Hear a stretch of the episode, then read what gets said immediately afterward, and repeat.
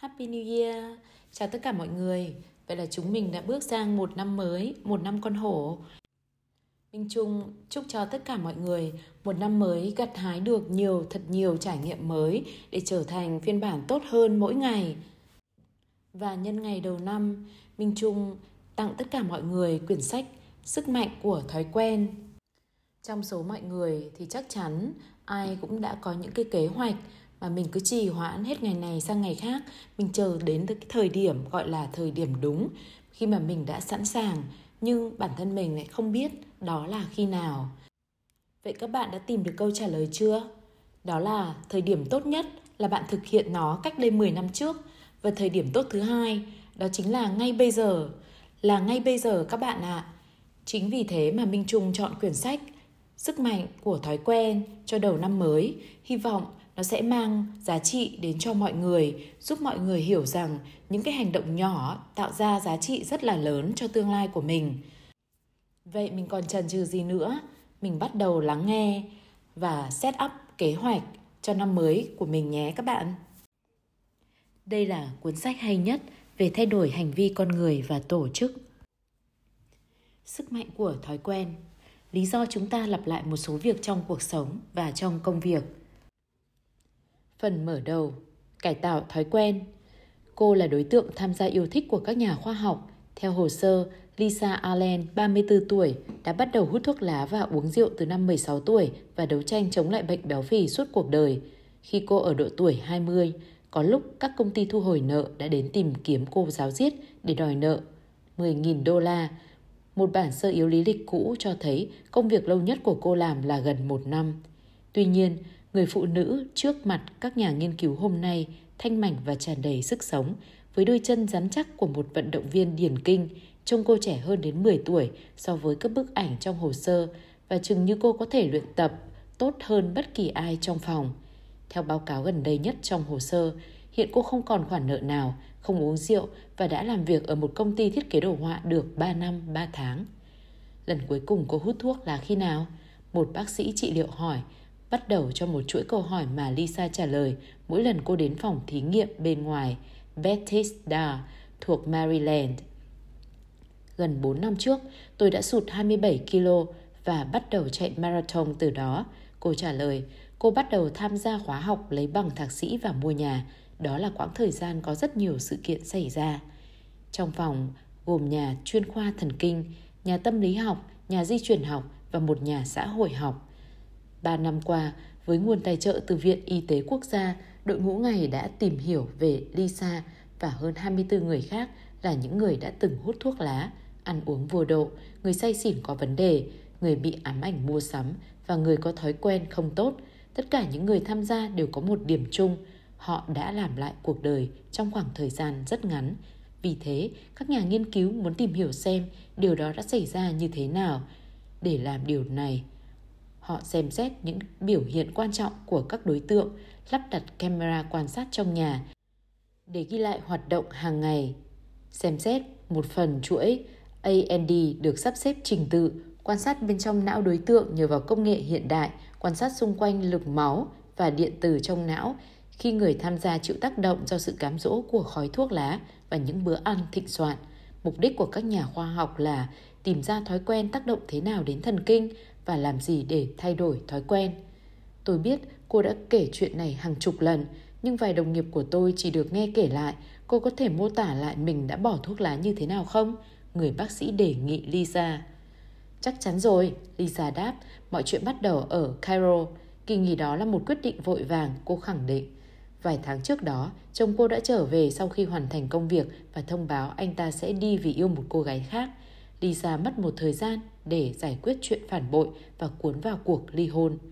Khoảng thời gian đó thật sự đau đớn, cô bị ám ảnh việc bí mật theo dõi chồng.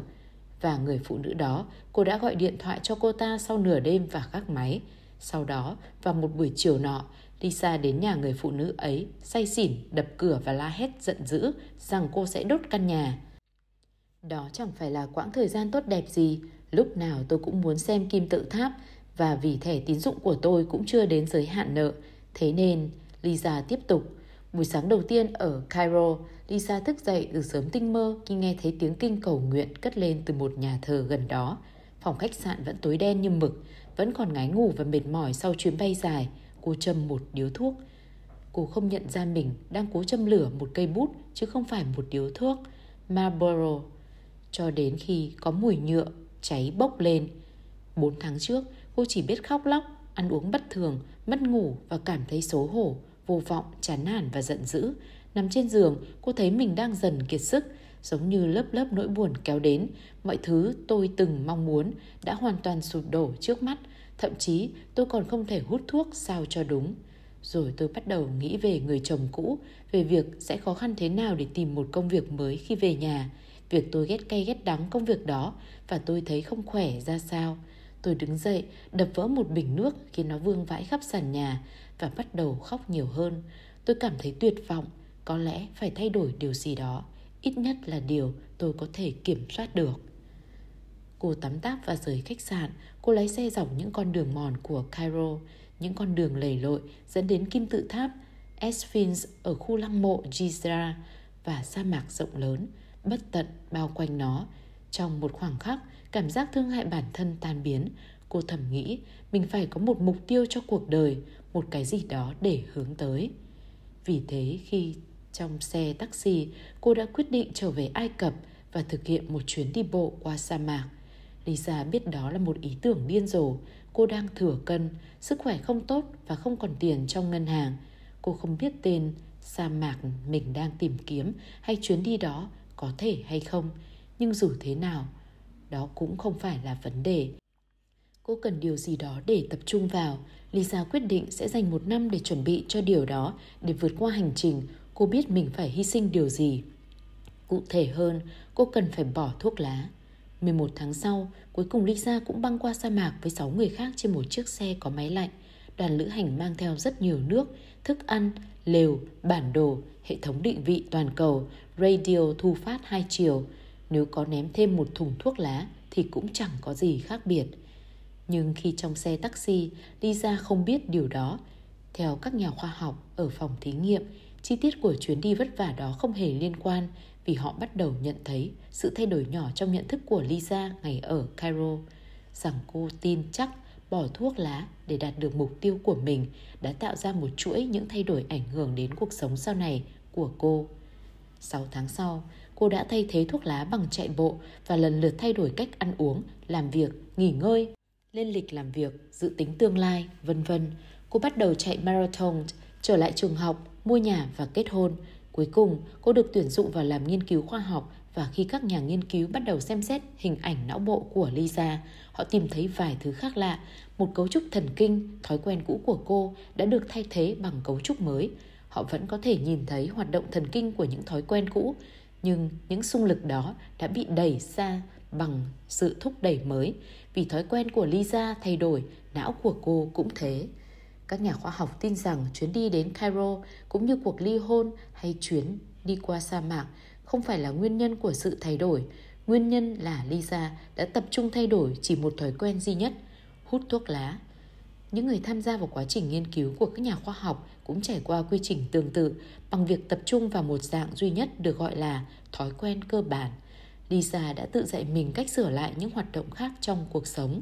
Không phải chỉ cá nhân mới có thể thay đổi. Khi công ty thay đổi thói quen, toàn bộ tổ chức sẽ thay đổi theo.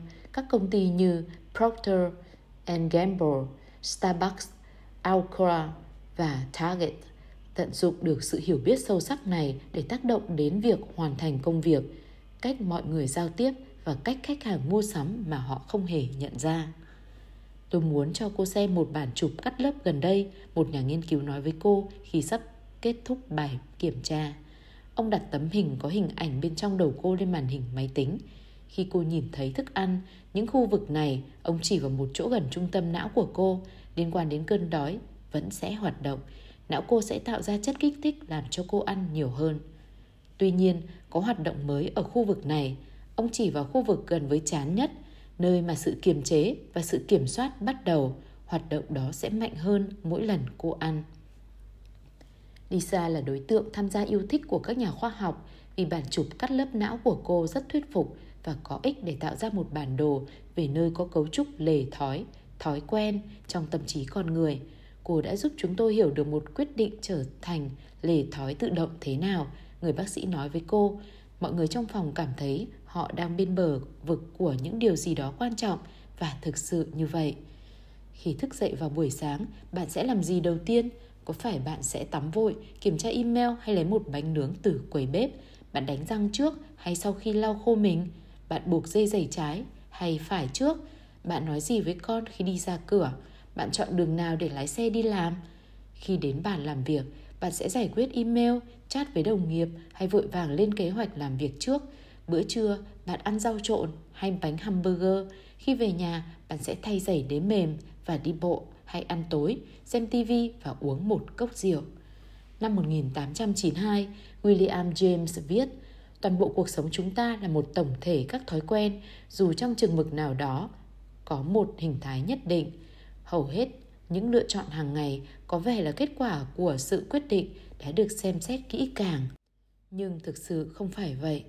Đó là thói quen, và mặc dù mỗi thói quen có tác động không lớn, theo thời gian, món ăn chúng ta gọi, lời chúng ta nói với con mỗi đêm, chúng ta tiêu xài hay tiết kiệm, chúng ta tập thể dục thường xuyên thế nào và cách chúng ta tổ chức suy nghĩ, công việc hàng ngày có ảnh hưởng lớn đến sức khỏe, năng suất lao động, an toàn tài chính và hạnh phúc của ta.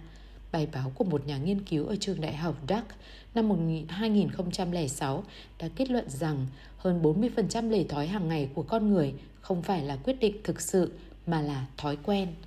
William James cũng như nhiều người khác, từ Aristotle đến Oparin, dành hầu hết cuộc đời để tìm hiểu thói quen tồn tại thế nào.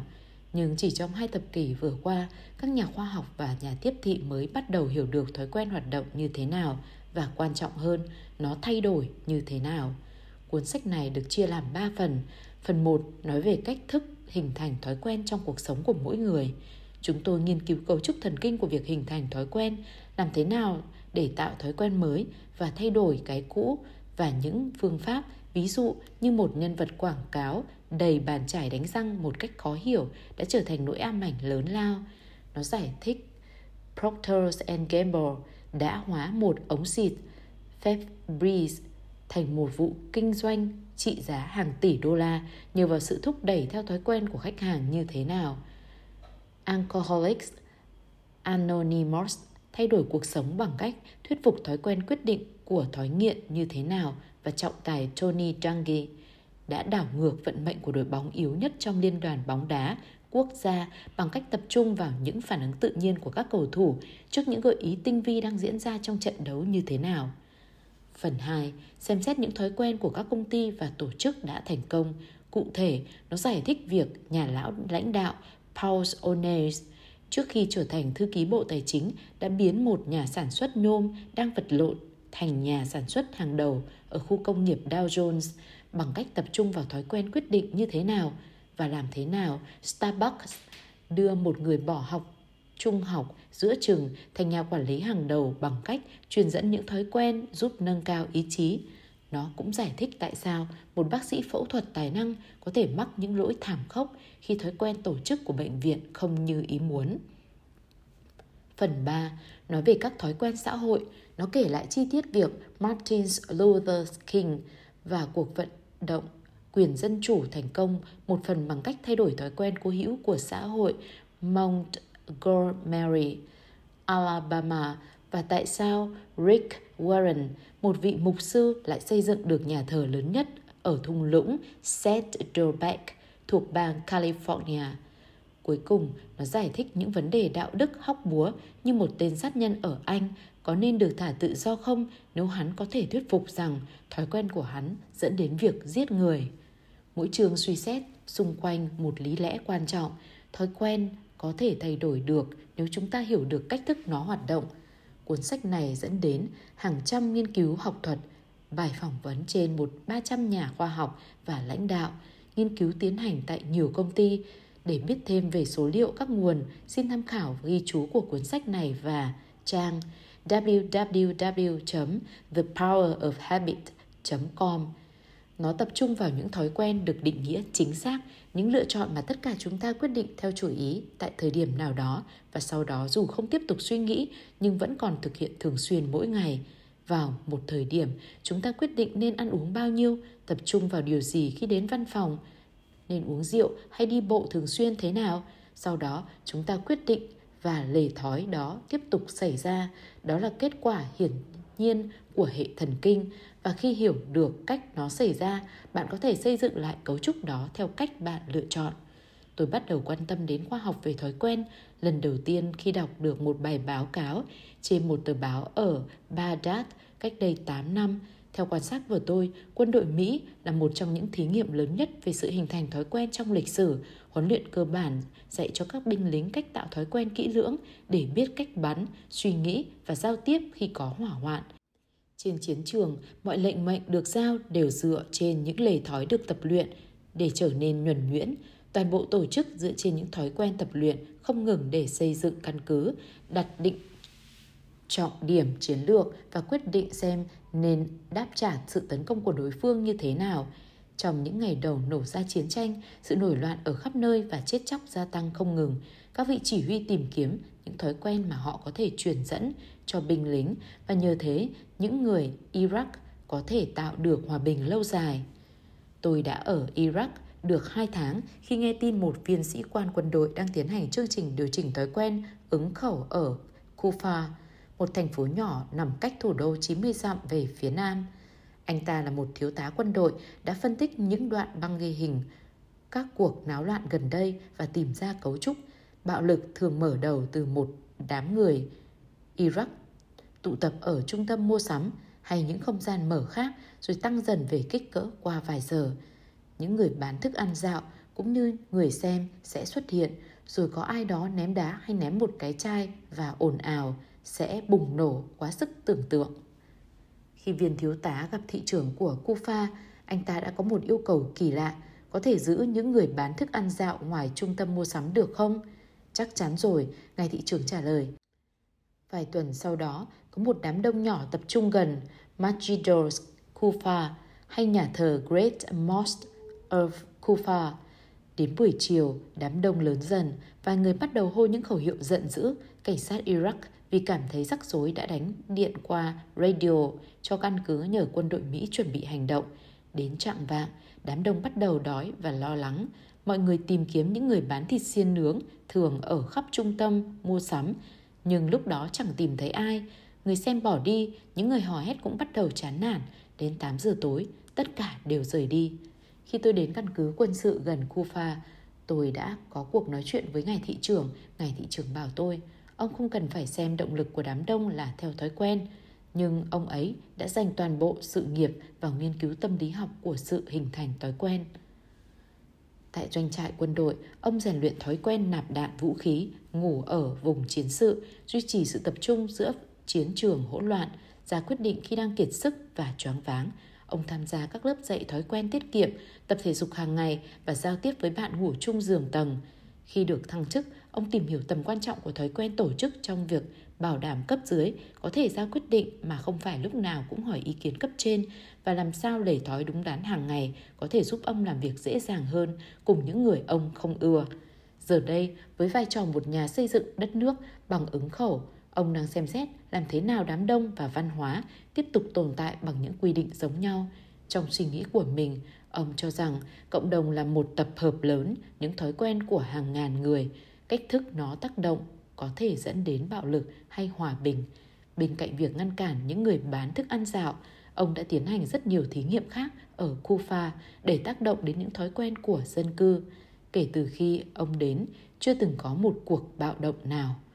Am hiểu thói quen là điều quan trọng nhất tôi học được trong quân đội, ngài thị trưởng kể với tôi.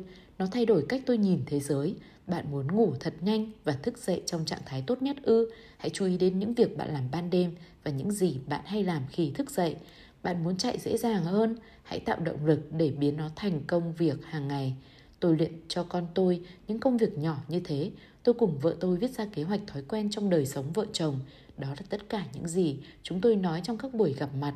Không có một ai ở Kufa nói với tôi rằng chúng ta có thể tác động đến đám đông bằng cách dẹp bỏ những gian hàng bán thịt xiên nướng. Nhưng một khi bạn nhìn mọi thứ là những thói quen, bạn cảm thấy ai đó đã cho bạn một tín hiệu hay cần gạt để làm việc đó. Ngài thị trưởng là một người nghèo khổ đến từ Georgia. Ông không ngừng phun hạt hướng dương hay sợi thuốc đã nhai rồi vào một cái tách. Ông nói với tôi, trước khi vào quân đội, lựa chọn nghề nghiệp tốt nhất của ông là sửa đường dây điện thoại hoặc một người bán chất kích thích, con đường mà vài người bạn phổ thông của ông đã chọn. Bây giờ, ông là người giám sát 800 quân lính ở một trong những tổ chức chiến đấu phức tạp nhất thế giới. Tôi đang nói với anh, nếu một kẻ quê mùa như tôi có thể hiểu được những điều như thế thì bất kỳ ai cũng có thể. Lúc nào tôi cũng nói với các binh lính của tôi rằng không gì bạn không thể làm được nếu bạn có thói quen đúng. Vào những thập kỷ trước, chúng ta đã mở ra hiểu biết về thần kinh học, tâm lý học, thói quen và những cấu trúc đó hoạt động trong cuộc sống của xã hội và các tổ chức theo cách mà chúng ta đã không tưởng tượng đến 50 năm trước. Bây giờ, chúng ta biết được tại sao thói quen hình thành, nó thay đổi như thế nào và khoa học đằng sau những quy trình đó. Chúng ta biết cách chia chúng thành những thành phần và xây dựng nó lại theo cách của chúng ta. Chúng ta hiểu làm thế nào để mọi người ăn ít hơn, tập thể dục nhiều hơn, làm việc hiệu quả hơn và sống khỏe mạnh hơn. Thay đổi một thói quen không dễ dàng hay nhanh chóng. Nó chẳng bao giờ đơn giản, nhưng hoàn toàn có thể. Và giờ đây, chúng ta biết cách làm thế nào. Hết phần mở đầu.